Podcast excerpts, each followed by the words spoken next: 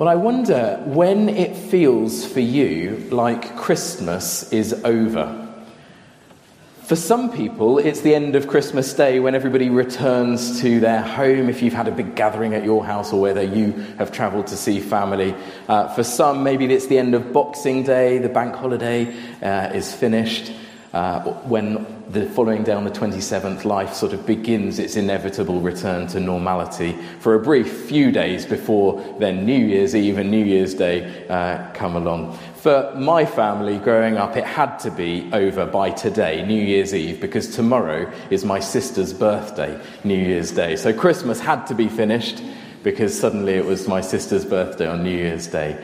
Um, for others, it might be when the Christmas holidays finish, when uh, people return to school term, or when you return to your normal pattern of work. For others, it's Twelfth Night or Candlemas. There doesn't seem to be a great consensus, but there is a consensus that Christmas does come to an end. It would be a, a strange thing, wouldn't it, if we kept all of these Christmas decorations up and we sang Hark the Herald Angels Sing every week between now and next Christmas, even in July. Uh, see amid the winter's snow in July would seem a little unseasonal, wouldn't it? But just as Christians are sometimes described as an Easter people, it's true too that we are a Christmas people. That is, the events of Easter and of Christmas are core to our faith. They're fundamental, they shape our faith, our understanding of God, and our understanding of ourselves.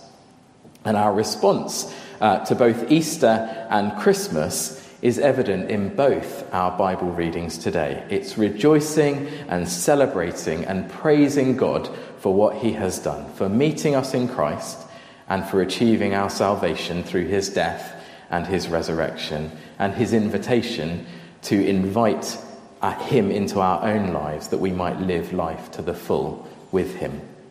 So, this morning I want to unpack a little bit about rejoicing and celebrating and praising God and think a little about the shepherd's experience as we do that. But before that, we'll skip back to Isaiah because we could have had a much longer reading from Isaiah this morning because at the very beginning of Isaiah, chapter 61, uh, of where our uh, reading was taken from chapter 10, uh, sorry, verse 10 this morning, if we'd gone back to verse 1, uh, that's the part of the scroll which Jesus reads at the beginning of his uh, ministry, where it says about good news being proclaimed to the poor. And here in Luke's gospel, we see that literally happening. We see good news being proclaimed as Christ's birth is told to the poor shepherds living in the fields nearby. The poor shepherds uh, are living probably somewhere between Bethlehem and Jerusalem, and they're visited by this angel uh, and then a group of angels. But the first angel gives them this good news. They receive good news of great joy.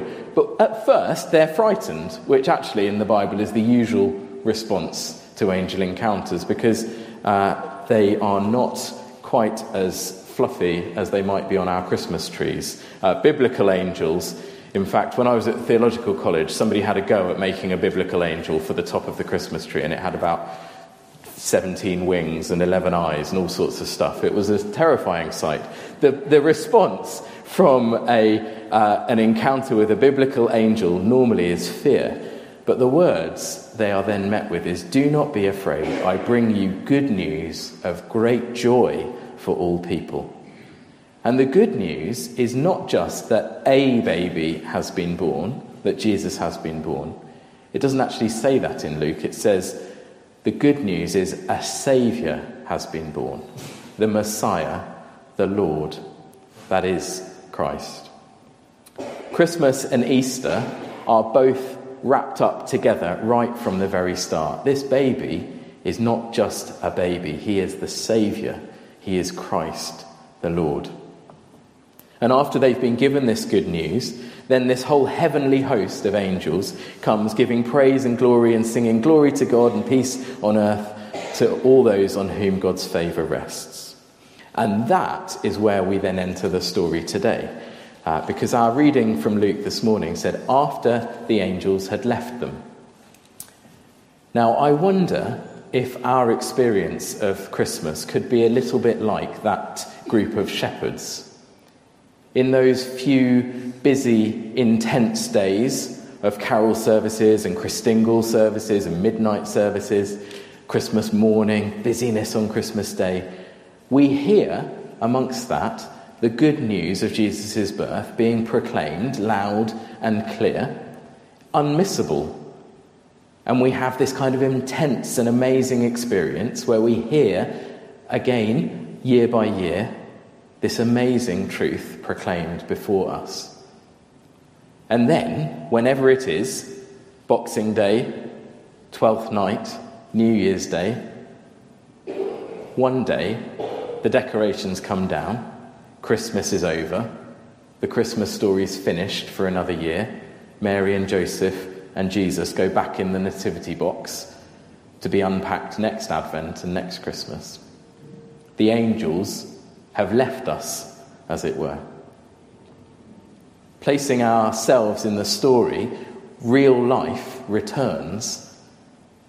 We have sheep to tend to, to feed, to protect from wolves and lions. Real life, the needs of real life are pressing.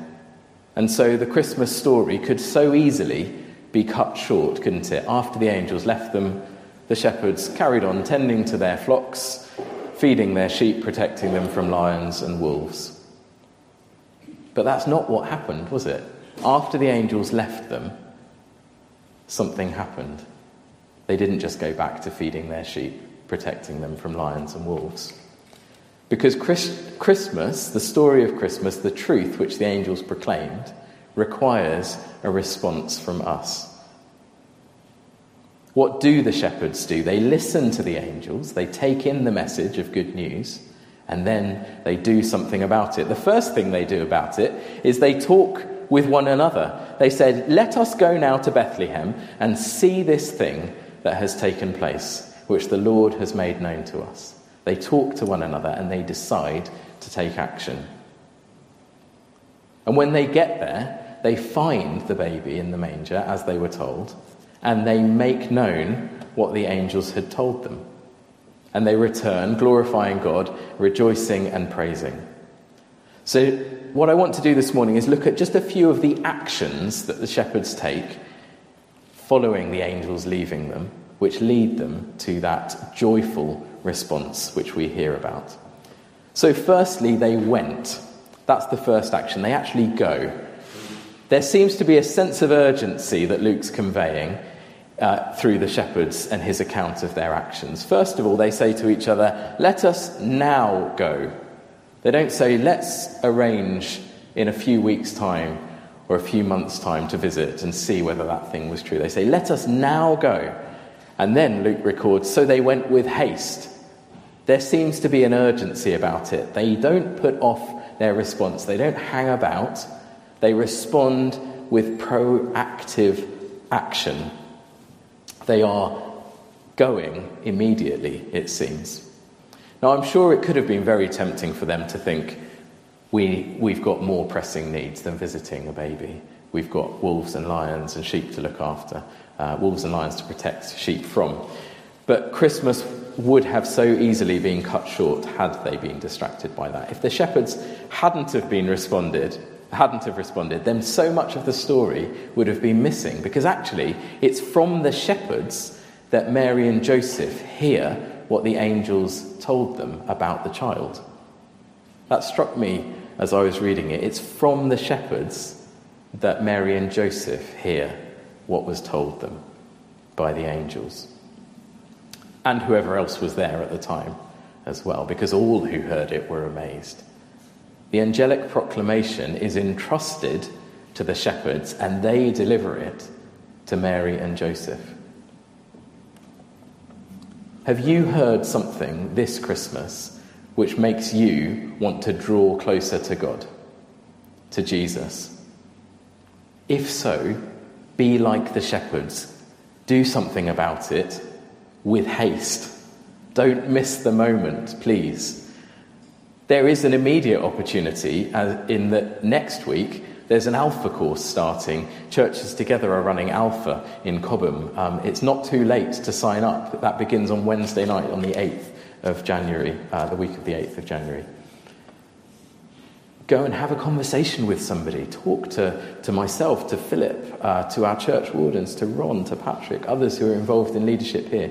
If, if God is prompting you to draw closer to Him, if you have heard something this Christmas which makes you want to go and see, please don't miss the opportunity. The shepherds say, Let us go together. You don't need to worry about going on your own.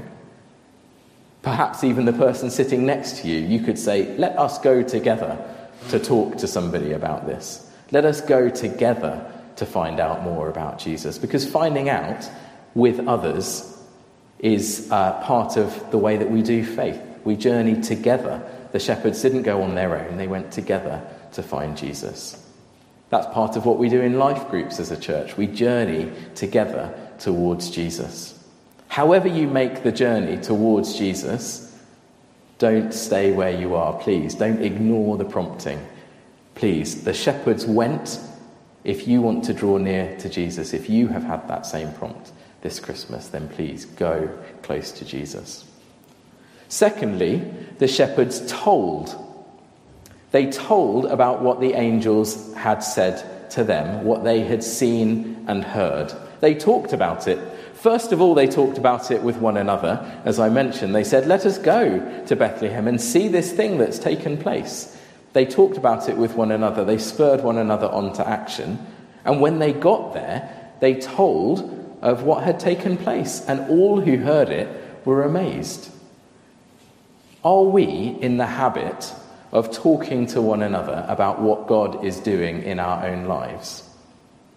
Because the result of the shepherds talking to one another and talking to Mary and Joseph, telling of the actions that God was taking, was that all who heard it were amazed. It was the shepherds' testimony. It wasn't about them, it was just simply what they saw and what they heard. And all who saw it or heard what they said were amazed. I had the privilege this week of hearing a quite amazing story of God's work in somebody's life in this parish. Quite an exceptional story of God's work clearly at work in this person's life. When we tell our stories, God is glorified and we are able to give him praise. When we tell one another about what God is doing, it's my experience that often the pieces come together, the threads are drawn in, the stories match up, things start making more sense because the Christian life happens not in isolation but within community. God entrusts a message for somebody else, perhaps to you or to me, and then he says, Are you going to say it? Are you going to tell them? What would have happened if the shepherds hadn't said when they arrived to Mary and Joseph? They would never have known, and they would never have had that opportunity to be amazed and uh, to, to have known the fullness of what God was doing through this child. The life of God happens amongst the people of God. We need one another on this journey. Would one shepherd have gone on his own? Or was it the encouragement of the community to travel that allowed him, them, to make that step together? The third action is that they returned. Christmas does have to come to an end one day, whenever it might be. The season of Christmas doesn't last forever. The shepherds didn't move into the stable with Mary and Joseph, they didn't stay with the baby forever. We can't stay in Christmas season forever. But as they return, they do so rejoicing, glorifying, and praising God. I wonder if those shepherds were ever quite the same after their encounter with the angel, which led them to Bethlehem to see that child laid in the manger. I kind of can't imagine that it would have been. I can't imagine that when they went back to that field, that the next night or the night after that, they didn't talk about it. They didn't think about it. They didn't ch- it hadn't changed something in them. I'm sure that they did look after their sheep in quite the normal way. I'm sure that they did protect them from wolves and lions and make sure that they had good pasture and everything that they needed, tended to them when they were stuck in a, in a uh, ravine or they had a, a lame foot. Whatever their needs were, I'm sure they went back to looking after their sheep. But something had changed. Normal life has to return to some degree, but whenever we have encountered Jesus, normal life is never really normal again. When we truly understand that God has met us in His Son, that changes everything. What kind of shepherd would that lead them to be? What kind of person does that encounter lead us to be? It truly changes everything. Our reading from Isaiah this morning says, I will greatly rejoice in the Lord. My whole being shall exult in my God, for he has clothed me with garments of salvation. He has covered me with the robe of righteousness. Why do the shepherds rejoice? Why can we rejoice as we return to normality from the season of Christmas? We can rejoice because God has met us in his Son, but more than that, he has, through his Son, clothed us with salvation and righteousness. The joy which is at the heart of Christmas is not that we have drawn close to God, but that he has drawn close to us. Not that we have clothed ourselves with righteousness and salvation as we decorate our church and decorate our homes, but that God has dressed us in righteousness and salvation through Jesus Christ. And those garments are more wonderful, more joy giving, even than a Christmas jumper with bells on. And you can wear them all year round. They don't have to go back in the wardrobe. They're garments we wear that God dresses us in all year round. And that's why we can rejoice at Christmas and at Easter and all year round, because we don't have to take off the garments of righteousness and salvation which have been given us, in which we've been clothed uh, by God in Christ, but we can wear them all year round. We are an Easter people all year round. We are a Christmas people all year round. So, when does Christmas come to an end? Well, perhaps, really, it never does, because normality, if we have encountered Christ, never truly quite returns. Because when we leave the stable, we, like those shepherds, do so rejoicing. And the reasons for our rejoicing remain with us all year around. So, can I encourage us this morning to be like those shepherds, to respond with urgency to the message that we've heard? to go, to draw near to Jesus, to become a people who are comfortable talking with one another and with others about what God is doing in our lives, the things that we see and hear. And when normality returns, as it inevitably must, can we return to normality with that rejoicing and praising and glorifying God? because of all that we have seen and heard and know, all that we know that God is doing in and through Christ, which means that we are and can be eternally changed. So let me finish this morning by praying for us all. Father God, thank you that you uh, reveal the fullness of your uh, character in Jesus in his birth, in his life, in his death and his resurrection. Lord, we thank you that we can come to know the truth of who you are and what that means for us. And we pray, Lord, that as we have heard of you this Christmas, we would be like those shepherds and we would respond by drawing near to you. That we would tell of the things that you are doing and have done and that our lives would be marked with that rejoicing and praise and glorifying of you, uh, which is characterful, uh, which characterizes your community here, Lord, uh, the people of God. Would you fill us with your Spirit, we pray, that we might know those garments of salvation and righteousness which you have clothed us with, and that our lives, when they return to the normality, to the everyday, would never be quite the same. Through Jesus Christ we pray. Amen.